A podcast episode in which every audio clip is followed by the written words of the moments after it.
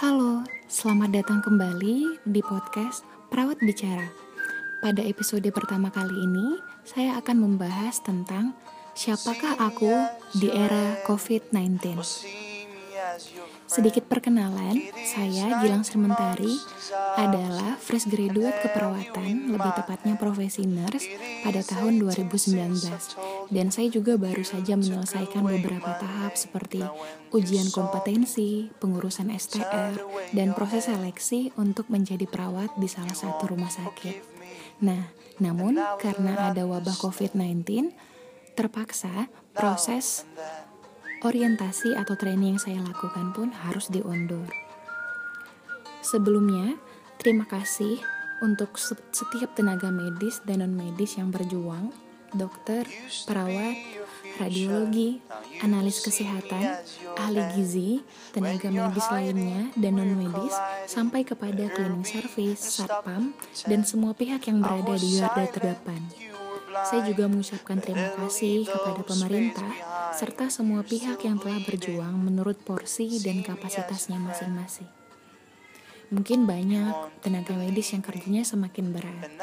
Nah, di luar itu, ada banyak pekerjaan lainnya yang juga terkena dampak dari COVID-19 ini.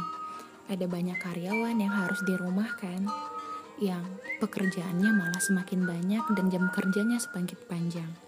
Ada banyak guru les privat yang tidak dapat bekerja atau tidak dapat mengajar. Ada banyak para pekerja seni, baik yang di panggung ataupun belakang panggung, yang kehilangan mata pencarian mereka untuk sementara. Ada banyak tukang ojek, baik yang ojek online ataupun tidak, yang juga terdampak dari kasus COVID-19 ini. Ada banyak objek wisata yang tutup, pengusaha rumah makan yang mengalami kerugian, penurunan penghasilan, para owner atau karyawan hotel atau penginapan, serta toko dan mal-mal yang sudah pasti kekurangan atau mengalami penurunan dalam sehari-harinya. Nah, yang mau saya bahas saat ini adalah bukan tentang profesi apa yang kita jalani serta dampak apa yang terjadi pada profesi kita. Namun, pada fase atau zona manakah kita di era COVID-19 ini? Sumber ini saya dapat dari berbagai sumber yang lebih tepatnya dirangkum dalam postingan Ridwan Kamil di Twitternya pada 2 minggu yang lalu. Ada 3 zona dalam era COVID-19 ini. Yang pertama adalah zona ketakutan, zona belajar, dan yang terakhir yaitu zona bertumbuh. Mungkin kita atau semua kita yang mendengar saat ini sedang berada di salah satu zona yang akan kita dengarkan. Yang pertama yaitu zona ketakutan. Gejala yang dapat kita temukan pada zona ketakutan yaitu kita membeli masker, obat, dan lain sebagainya secara berlebihan. Yang kedua, menyebarkan rasa takut dan marah, entah itu dari mulut ke mulut atau dari media sosial. Yang ketiga, sering mengeluh tentang kondisi yang kita alami saat ini, tentang karantina mandiri yang harus kita lakukan, stay di rumah yang harus kita lakukan setiap harinya. Yang keempat yaitu langsung membagikan info apapun di media sosial yang mungkin tidak jelas kebenarannya. Yang kelima yaitu mudah marah. Kita sadar bahwa ketika kondisi seperti ini, perubahan yang terjadi, kita menjadi lebih gampang marah terhadap situasi yang kita temui sehari-hari. Kita lanjut ke zona berikutnya yaitu zona belajar. Terdapat sedikit peningkatan. Yang pertama yaitu mulai menerima kenyataan bahwa kita sedang mengalami musibah COVID-19, bahwa tidak hanya kita, kota kita, negara kita, bahkan di seluruh dunia juga pun mengalami musibah ini. Kita mulai menerima kenyataan dan mulai beradaptasi. Yang kedua, berhenti membaca berita yang membuat cemas. Jika kita menemukan berita-berita yang membuat kita cemas, ya sudah, kita berhenti untuk membacanya. Kita lakukan hal lain yang tidak membuat kita cemas. Yang ketiga yaitu berhenti belanja secara berlebihan. Kita tahu belanja secara berlebihan dapat memiliki efek negatif bagi orang lain, baik khususnya bagi mereka yang tidak memiliki cukup uang untuk belanja secara berlebihan. Ketika kita belanja secara berlebihan, stok kebutuhan yang ada di pasar pun pasti berkurang, sehingga ketika orang lain akan membelinya, harga barang tersebut dapat menjadi mahal atau bahkan kehabisan barang di pasar atau toko tersebut. Selanjutnya, yang keempat, mulai mengenal emosi diri sendiri. Kita memiliki banyak waktu selama karantina di rumah. Kita semakin mengenal bagaimana kondisi emosi atau fisik kita. Apakah kita gampang marah, gampang khawatir, paranoid, atau bahkan mungkin lebih banyak bersyukur. Kita semakin mengenal emosi diri sendiri, baik yang positif ataupun negatif. Yang kelima, menyadari situasi dan berpikir untuk bertindak. Kita semakin sadar bahwa situasi saat ini memang harus terjadi, dan kita mulai memikirkan cara-cara untuk bertindak ke arah yang lebih baik. Yang keenam yaitu berhenti membagikan info dari media sosial yang tidak jelas kebenarannya. Kita saja sudah berhenti membaca berita yang membuat kita cemas, apalagi ini kita berhenti membagikan info dari media sosial yang tidak jelas kebenarannya, sehingga kita juga memutus mata rantai untuk menyebarkan berita-berita yang membuat orang lain juga dapat menjadi semakin cemas atau khawatir. Yang selanjutnya yaitu menyadari bahwa semua pihak berusaha untuk melakukan yang terbaik, tidak hanya kita yang berusaha untuk hidup sehat, menjaga kebersihan, menjaga kesehatan.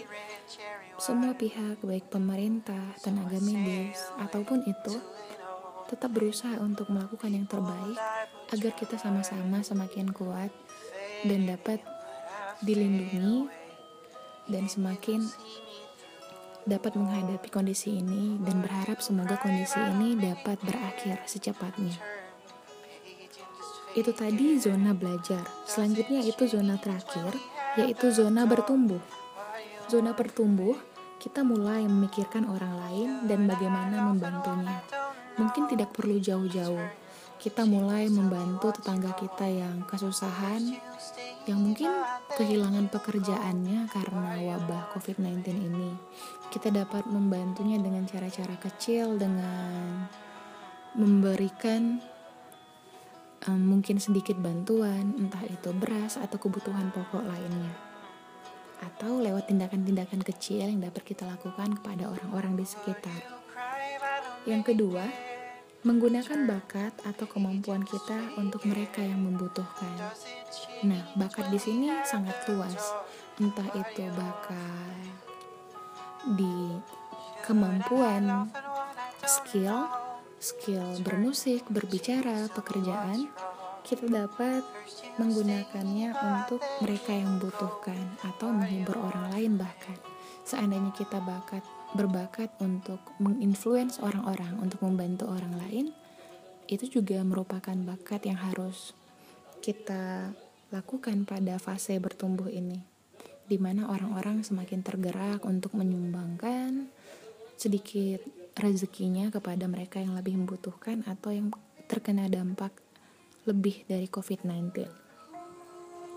Yang ketiga, hidup di saat ini dan fokus ke masa depan. Kita semakin sadar bahwa kita harus menghidupkan hidup yang kita sedang jalani hari ini dan mensyukurinya, dan berfokus ke masa depan dengan maksud kita tidak menyesali masa lalu atau masa kini yang sudah terlanjur terjadi, dan kita tidak terlalu khawatir dengan masa depan. Yang keempat, penuh kasih sayang pada diri sendiri dan orang lain. Karena tadi sebelumnya kita semakin mengenal diri kita semakin mengasihinya, baik itu kelebihan, kekurangan, keterbatasan yang ada dalam diri kita, dan kita pun dapat semakin mengasihi orang-orang sekitar kita. Yang kelima, berterima kasih dan mengapresiasi orang lain. Kita juga semakin berterima kasih dan mengapresiasi setiap pihak, setiap stakeholder, setiap pekerjaan yang kita temui dalam kehidupan atau khususnya dalam kondisi wabah COVID-19 ini. Yang keenam, kita menjaga emosi, tetap bahagia, dan menyebarkan optimisme. Menjaga emosi kita tetap stabil itu mungkin awalnya sangat sulit. Cuman seiring berjalannya waktu, kita semakin mengerti bahwa emosi kita perlu kita atur dalam situasi-situasi sulit seperti ini. Kita juga tetap menyebarkan kebahagiaan kepada orang lain, tetap mensyukuri hidup yang kita miliki saat ini, dan menyebarkan semangat atau optimisme kepada orang-orang di sekitar kita. Selanjutnya yaitu yang ketujuh, mencari cara untuk beradaptasi dengan perubahan. Ada banyak cara yang dapat kita lakukan untuk beradaptasi dengan perubahan. Misalnya pekerjaan kita yang mungkin diupah per hari, kita mungkin bisa menggantinya sementara. Ada banyak yang saya kenal di sekitar yang kemudian menjadi berjualan makanan, mengasah skill kemampuan memasak yang ia miliki, dan mendapat penghasilan dari sana. Itu merupakan cara bagaimana kita beradaptasi dengan perubahan yang sedang kita hadapi pada COVID-19 ini. Dan yang terakhir yaitu mempraktekkan keheningan, kesabaran, menjalin relasi, dan kreativitas. Mempraktekkan keheningan di sini maksudnya kita semakin sering merenungkan apa yang sudah kita jalani selama hidup. Kemudian kita juga semakin melatih kesabaran kita dalam menghadapi situasi sulit. Mungkin ini masih sebagian kecil suatu situasi sulit yang kita hadapi. Mungkin di kehidupan nantinya berapa tahun ke depan, kesulitannya bisa semakin besar daripada wabah COVID-19 ini. Kita semakin sabar. Kemudian yang berikutnya itu menjalin relasi. Menjalin relasi di sini termasuk menjalin relasi kepada sesama ataupun kepada Sang Pencipta. Kita semakin mempunyai banyak waktu untuk menjalin relasi yang berkualitas terhadap Pencipta dengan lebih banyak beribadah, lebih banyak mendengarkan ceramah, juga menjalin relasi kepada sesama kita meskipun melalui media sosial. Kita semakin akrab secara emosional. Dan yang berikutnya itu mengasah kreativitas. Kita yang mungkin selama ini tidak memiliki waktu untuk mengasah skill atau kemampuan yang kita miliki, kita jadi semakin mempunyai waktu untuk mengasah skill kreativitas yang kita miliki. Mungkin itu saja pada zona bertumbuh. Semoga kita semua semakin dikuatkan dan memancarkan kebaikan sehari-harinya. Sampai jumpa kembali.